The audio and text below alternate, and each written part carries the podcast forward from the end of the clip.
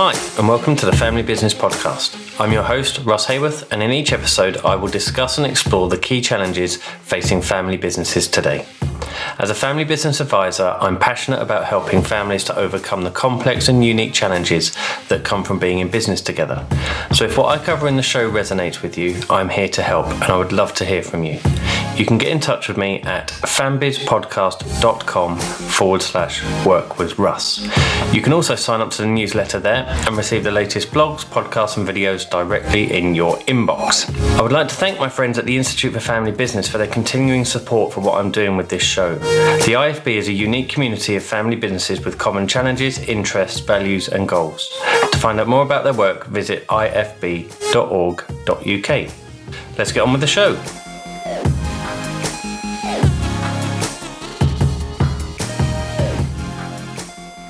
Well, hello and welcome to this week's episode of the Family Business Podcast.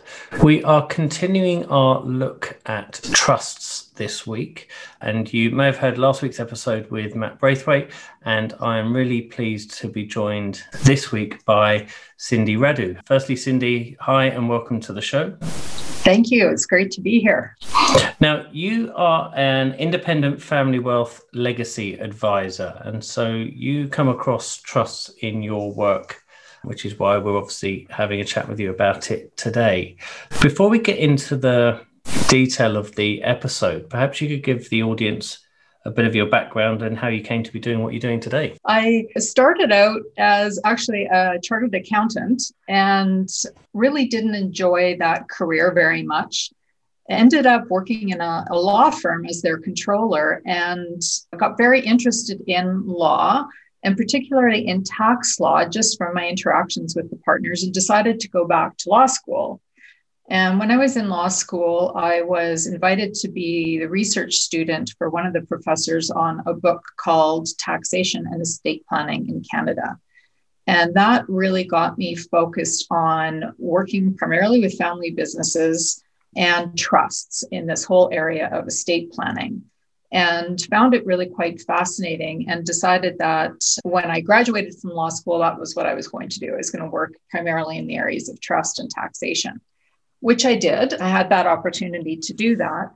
And over time, what I found was I was getting very disillusioned with the practice in that I felt like I was what I called doing structures to families.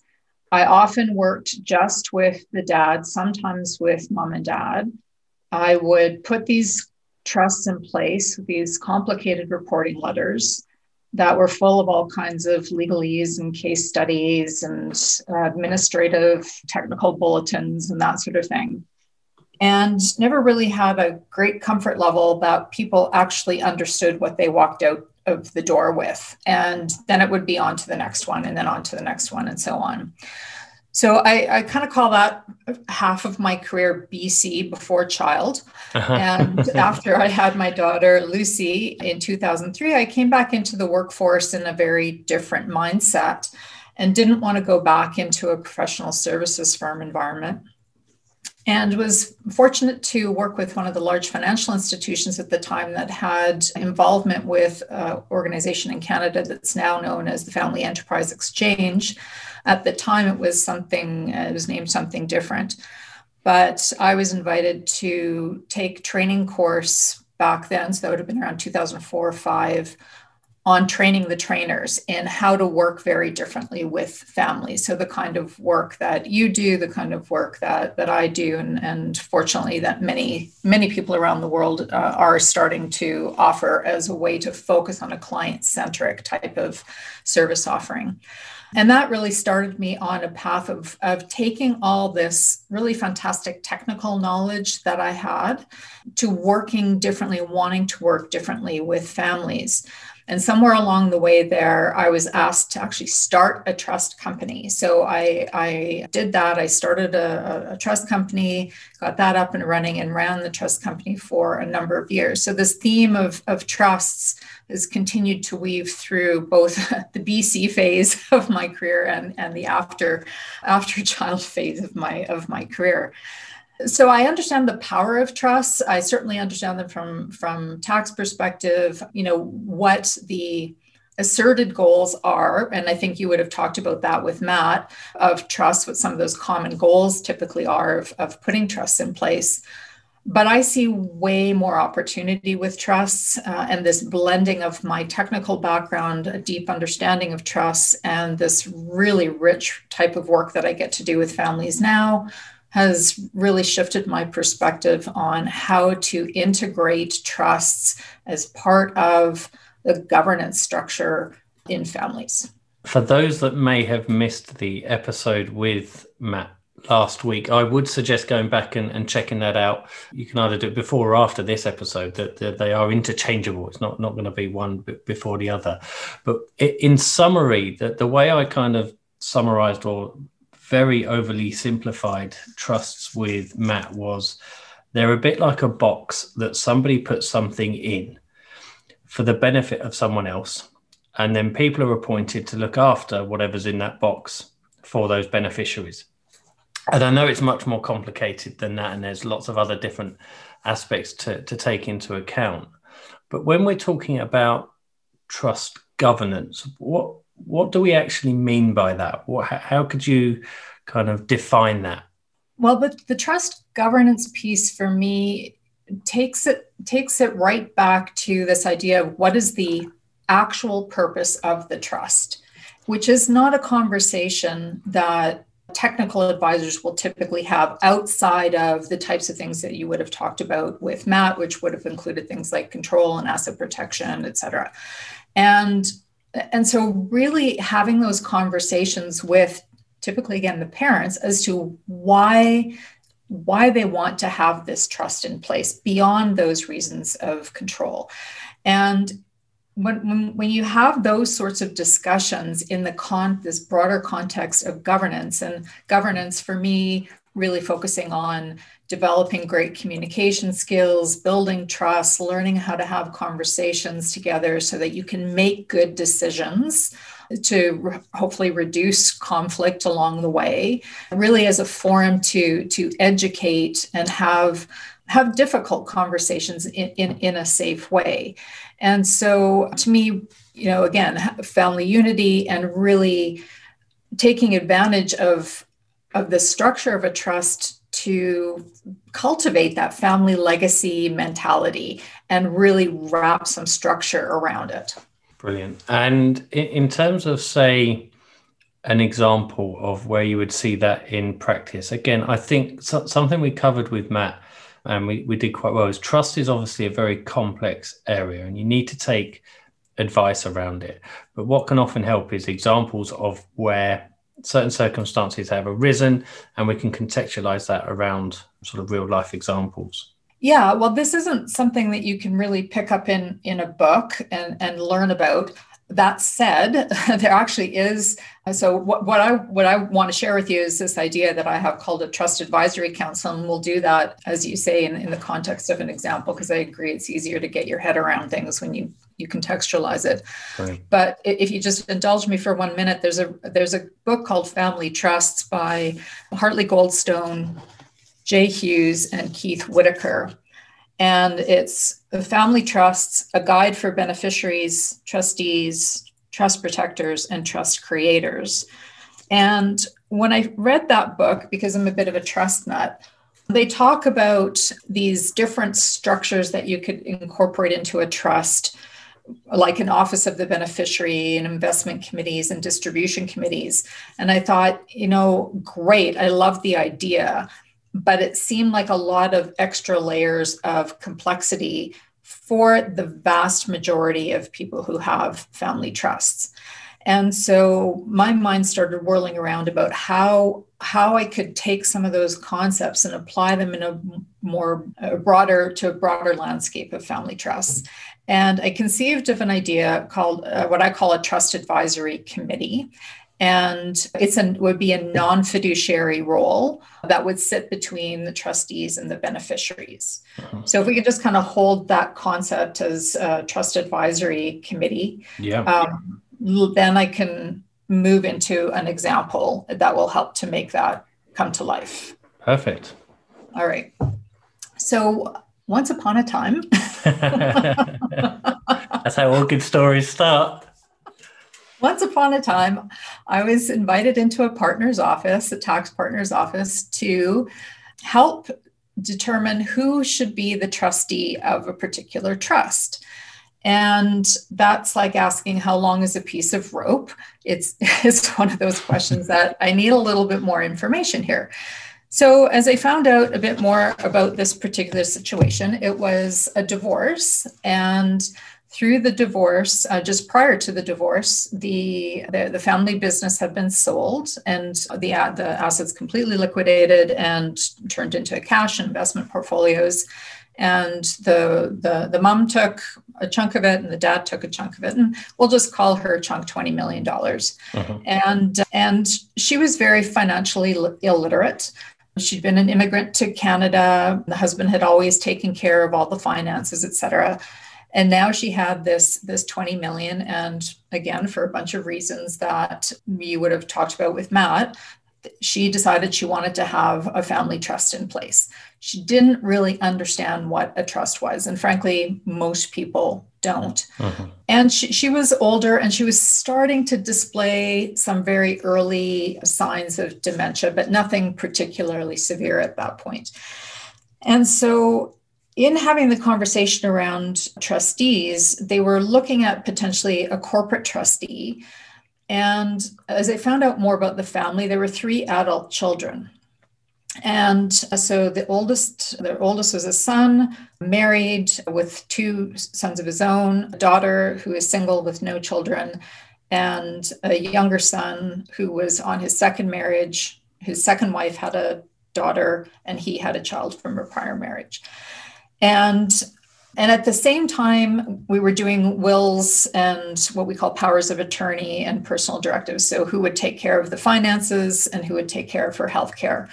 And I said, you know, it's really actually a great opportunity to start having some conversations around the wealth, what's there with the kids, and incorporate that through a formalized structure in in the in the trust in the context of the trust where all the wealth was. And he said okay well that sounds interesting. Let's have a conversation with with with the mom and brought her in and and you know i asked her well what do you really want to accomplish with the, the trust and you know over a few conversations it came out that she had, as, as I mentioned, she'd immigrated to Canada. And when she'd immigrated to Canada, she'd worked, or volunteered with an organization.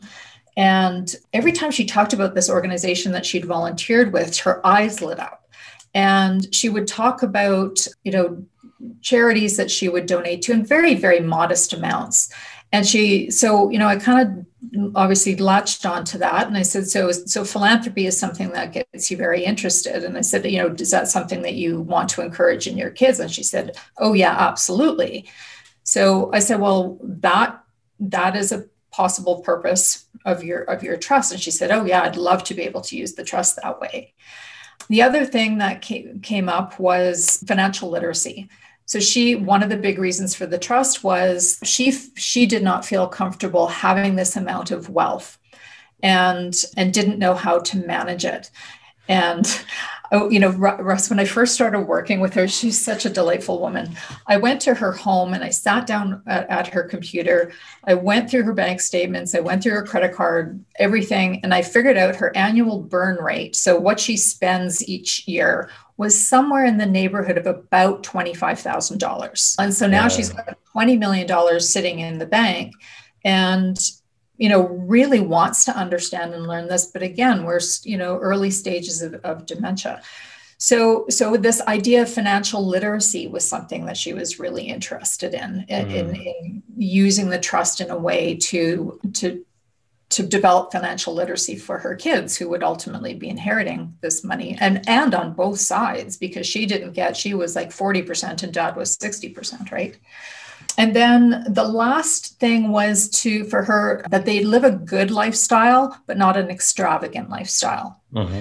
and and and so through having those conversations i brought up this idea of a trust advisory council where where she and one of her kids could be the trustees and and then i would sit in this non-fiduciary capacity between the trustees and the beneficiaries to provide that communication mechanism and really reinforce these purposes through the assets, through the financial assets, right, of the uh-huh. trust. Uh-huh. So we're starting to blend this idea of qualitative wealth with with quantitative wealth. Yeah. So I'm just going to pause there because I've talked quite a bit, and you probably have some ideas in mind that you want to to ask questions about. Yeah, I, I think just a very sort of high level in terms of the purpose of a trust. Yeah, I think it's quite easy to get confused about that because if you asked, say, a lawyer what the purpose of a trust was, they would probably list out the benefits and tax structures that are aligned to that, and they'd be right. That is that is the purpose of the trust. But what we're talking about here is what does it actually exist for? What values do you want to have inherent within what the trust does. Mm-hmm. And I think that's a really clear example there of the importance of distinguishing language when we're talking about this. And also the importance of having almost uh, talking us into a job here, but having people involved in the process that are able to move away from the the transactional side of things and the legal structure side of things and look at it from the perspective of well, what is it actually here to do and how best can you achieve that yeah, exactly, Russ. And it, it it's it's very rewarding work because these as I say, these trusts sit on often just sit on a shelf and collect dust, and they become a once a year sign here type of thing, right? Where the accountant or the lawyer will put a or both. Somebody will put a tax return in front of them to sign on this, and somebody will put a couple of trustee resolutions over here, and and you know whatever distributions are made are often made by promissory note the so they don't even the, the, beneficiaries don't actually even get the money or even often know that they've received money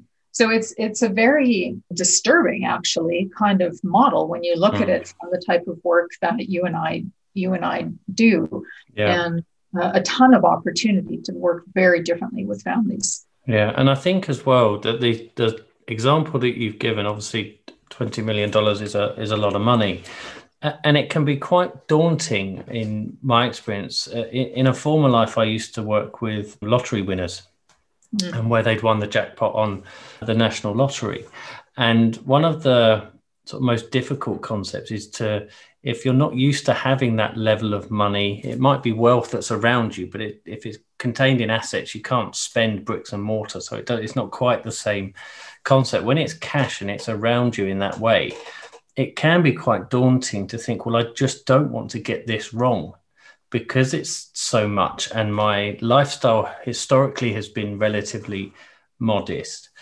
having that as a pressure is is quite high. And so having the advisory councils a way to kind of buffer that pressure and, and educate and work alongside both the trustees and the beneficiaries in in that regard yeah absolutely and and the beneficiaries rarely know that they're beneficiaries right these things are often not intentionally really secret but or they might have the lawyer might gather the family and just say you know you're beneficiaries of a trust but there, there's often hesitancy to ask about the trust. And if you ask the parents, they don't really understand it either. So you'll get some kind of response that's, I'll just say, less than satisfying typically. And, you know, when you start layering trusts with trust owned corporations alongside of wills, alongside of shareholders agreements, alongside of all these other documents, it's bewildering Mm-hmm. It's absolutely bewildering. And to try and understand which one supersedes and, and what actually happens during life and on death, it, you know, people can get really blindsided. And, and so, you know, to explore opportunities to really work differently with trusts is a, a worthwhile endeavor. Yeah, I completely agree. And in your experience in, in working with people who are in this position, uh, and are perhaps either looking at trust or a trust has been established and you're looking to to discover the purpose of it presumably you spend time with them understanding what so in in the case of the the person you gave as a case study mm. where there was a lack of financial literacy it's it's understanding the language that they're communicating with you and saying okay how do we translate that into something that the trust can then actually do so in your case it was the charity that her eyes lit up and, and you um, spotted that but again, I think it's something as families to be aware of, particularly if it's intergenerational, is that what each of you say using the same word might mean something different to each of you. And having those conversations is as important as any when it comes to the purpose of a trust. Yeah, definitely. And so so legal jargon becomes very challenging. And the, the role um, of this trust advisory council really does allow to have uh, allow somebody to have conversations on a very different level. So another example in that same family scenario was one of the things that i would do in that capacity was make sure that i sat down with each of the beneficiaries on a regular basis and just find out what was going on in their life. And one the oldest son actually who well i'll come back to him with another example but he he had two two kids and one of them was going to post-secondary school. And i said well the way the trust is set up your kids are actually also beneficiaries of the trust. So as you know because i'd had this conversation with the the uh, the three adult beneficiaries and the mom about what the purposes of the trust were so so the, i'll call them the kids but the kids knew specifically what the beneficial the purposes of the trust were and so, so I said, well, your son's going off to post secondary, and one of the purposes is to encourage financial literacy. And, and he's a beneficiary of the trust. So let's, can you ask him to prepare a budget for the upcoming year, his tuition and his, you know, cell phone and his books and gas and whatever, whatever else it is. If you need help doing that, then I'm here to support you on that. But prepare a budget, doesn't have to be in any particular form and then I will take that to the trustees. And at this point now, the trustees were actually the mom and the daughter were named as co-trustee. That's what they they decided. And the and the son was a director with mom of the holding company that owned all the assets. So anyway, he went back to his son. They prepared the budget. They brought it to me. I presented it to the trustees, and I said, "This is where in the trust he's a beneficiary this is your duty as a trustee to consider this request. These, this is the purpose of the trust that we're trying to fulfill here. You know, I feel that this is a reasonable budget and I would encourage you to, you know, have a look at this and recommend and and that you pay the, the this amount out to further this beneficiary's education. And we've done this financial literacy piece. And of course, they were delighted they were delighted to do that and so that would have been a real missed opportunity all the way around and so you know the obviously the grandson was blown away that that was super helpful for him and and the the, the daughter learned about trust and being in you know being a trustee and and what that meant and, and reinforcing that fiduciary duty as well as the mom but the dad or sorry the, the son also learned right in that process and we don't have those kind of conversations typically in the uh-huh. context of a trust. Yeah, and I, th- I think that's a really good point is around the the conversations that need to be had, particularly in those circumstances and, and the example that you utilize. One of the topics that we've covered historically on the podcast when it comes to family governance is a family charter, which I know you're um, familiar with. Do, do you have similar non-legally binding but sort of morally binding documents when it comes to the purpose of the trust? Is it something you would document and continue to review and go over with those that are directly impacted by that?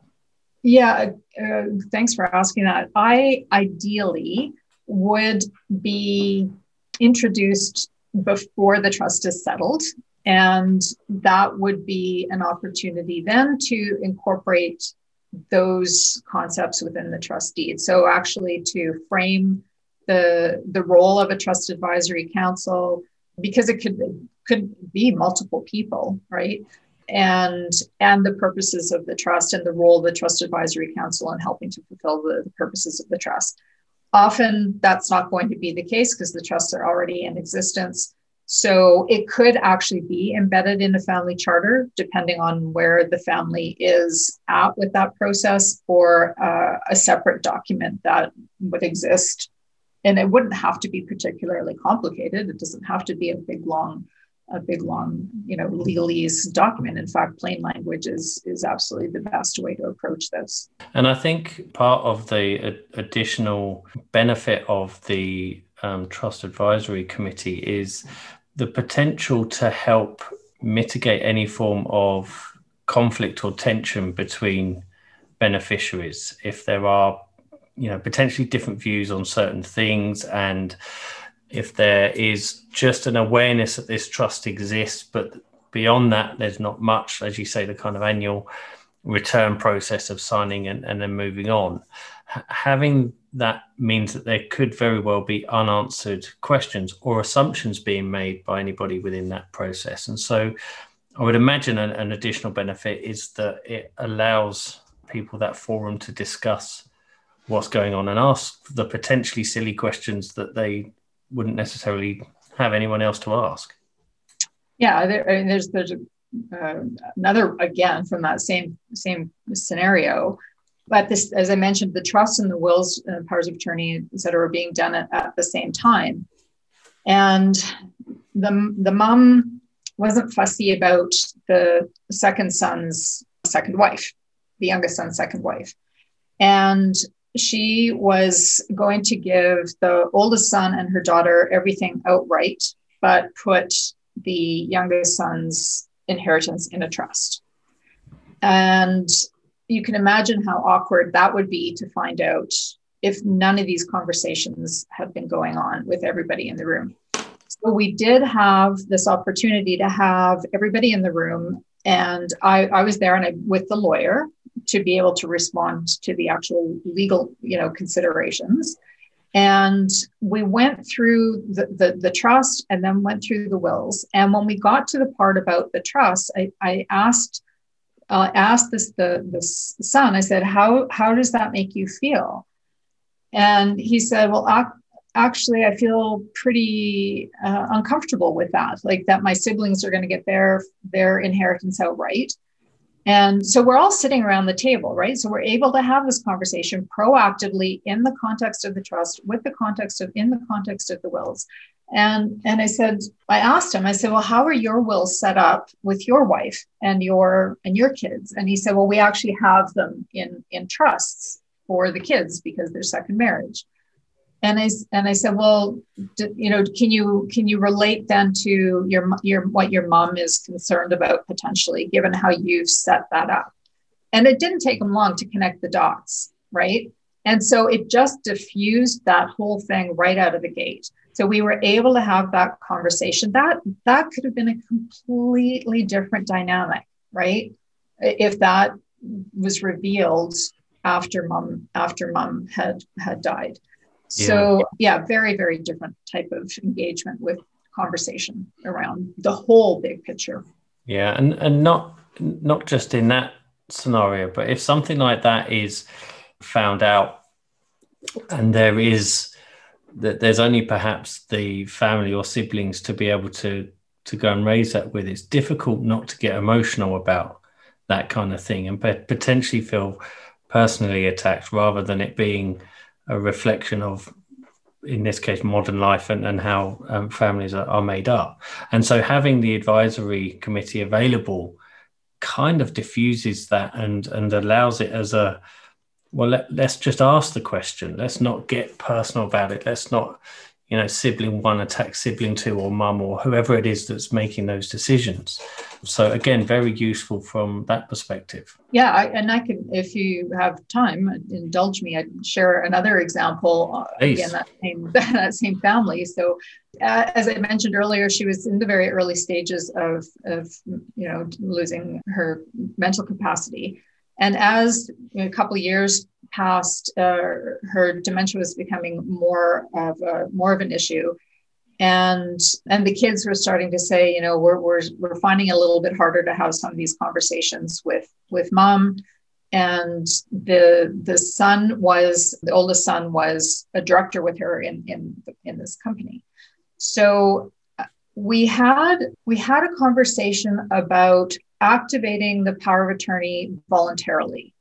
And again having to get the lawyer involved in, in this. And this was going to be a pretty sensitive conversation obviously because the mom really you know felt like she wanted to to maintain control. And as you know we're we're getting into the stages of dementia that you know that becomes a little bit more i'll say aggravated i guess probably the best word. But what had happened was in a pri- in a prior year i had recommended that the the trust distribute $100000 to each of the three kids. And i picked that number for a number of reasons including the financial literacy goal. And, you know, if we're going to give them, if they're going to be getting all this money down the road, let's give them a big chunk of money so that they can start investing that and we'll see what they do with it and that'll you know help help us assess where they're at et cetera. And what was interesting was and so the mom agreed and and so the trustees agreed and made, made the distribution. So the, the mom had signed off on the director's resolution for the, the dividends. The dividends had been paid up to the to the trust and the trustees had now made their resolution to pay this out to the beneficiaries. And the one son who was who was actually going to be coming on as director uh, when the power of attorney was activated he said i don't want the money and right. and i said okay well if ibm declares a dividend you can't say i don't want the money. So i mean a huge learning right? Yeah. And i you know because you people don't understand. They don't understand that the dividend gets declared down here then it goes up to the trust and the trustees and then it, you know how the money flows and where it flows to et cetera. So it was a huge huge learning opportunity for him to go through that process. And but what was interesting was when i asked him why he didn't want the money he said because mom's always been kind of weird about money and at this point, we'd been working together on this trust for a couple of years. And I said, well, you know, look back over the last couple of years. And, you know, if you can wrap your head around the purposes again that we've talked about, the purposes of the trust, et cetera. And he said, okay, well, let me think about it. And because I said the options are you take the money and you give it away, you can give it to your son, you can do whatever, but the, the, the money is coming to you. You can mm-hmm. donate it to, you know, to charity, whatever it is that you want. But your mom and you know the purposes are financial literacy, philanthropy, and living a good lifestyle, not an extravagant lifestyle. So he came back, you know, a couple of days later and he says, Yeah, okay, I get it. I I I'm comfortable with this. And so, having had that conversation, and then now years later, when he was moving into this role of being the director, because mom voluntarily activated the power of attorney, he had been through that process in a very personal way. Mm. So he now understood, he understood, you know, the directors, what they do and how they decide to declare dividends, how that then interfaced with the trustee, I had everything set up with the investment advisor so that they knew what times of year big chunks of cash were typically going to come out. We had the private bankers all teed up. So we had a really great collaborative group. And the kids all knew what who that group was. Uh-huh. It met everybody and they had those really great connections. So it's a very, again, just just really sum up the, the, this idea of what I call a trust advisory committee, but really a non-fiduciary role, just like you would have a non-fiduciary advisory board in a corporate setting. Uh-huh. Is is I think a governance idea that needs to be explored more with with family trusts. I agree, and I, I think it's a really important aspect um, to it. Not not only because it is a complex area with you know quite a daunting set of language around it from a layperson's perspective when you're faced with i mean you your background is is professional services and so that language becomes second nature. I've got a background in financial planning and wealth management so that language becomes second nature. But when when you're approaching this language for the first time and it's being presented with big numbers and by lawyers who you're paying fees to to make sure this is all set up and structured correctly, it can be quite intimidating to make those requests of, well, what's this actually for? I get that there's tax things and there's legal things and trustees and, and but what, what's it actually for? And so I think that's a really important aspect to it and understanding the purpose from a personal perspective rather than a tax or legal perspective as well is, is great. And, and if people are listening to this and thinking, well, I've already got a trust in place mm. and we haven't had these types of conversations.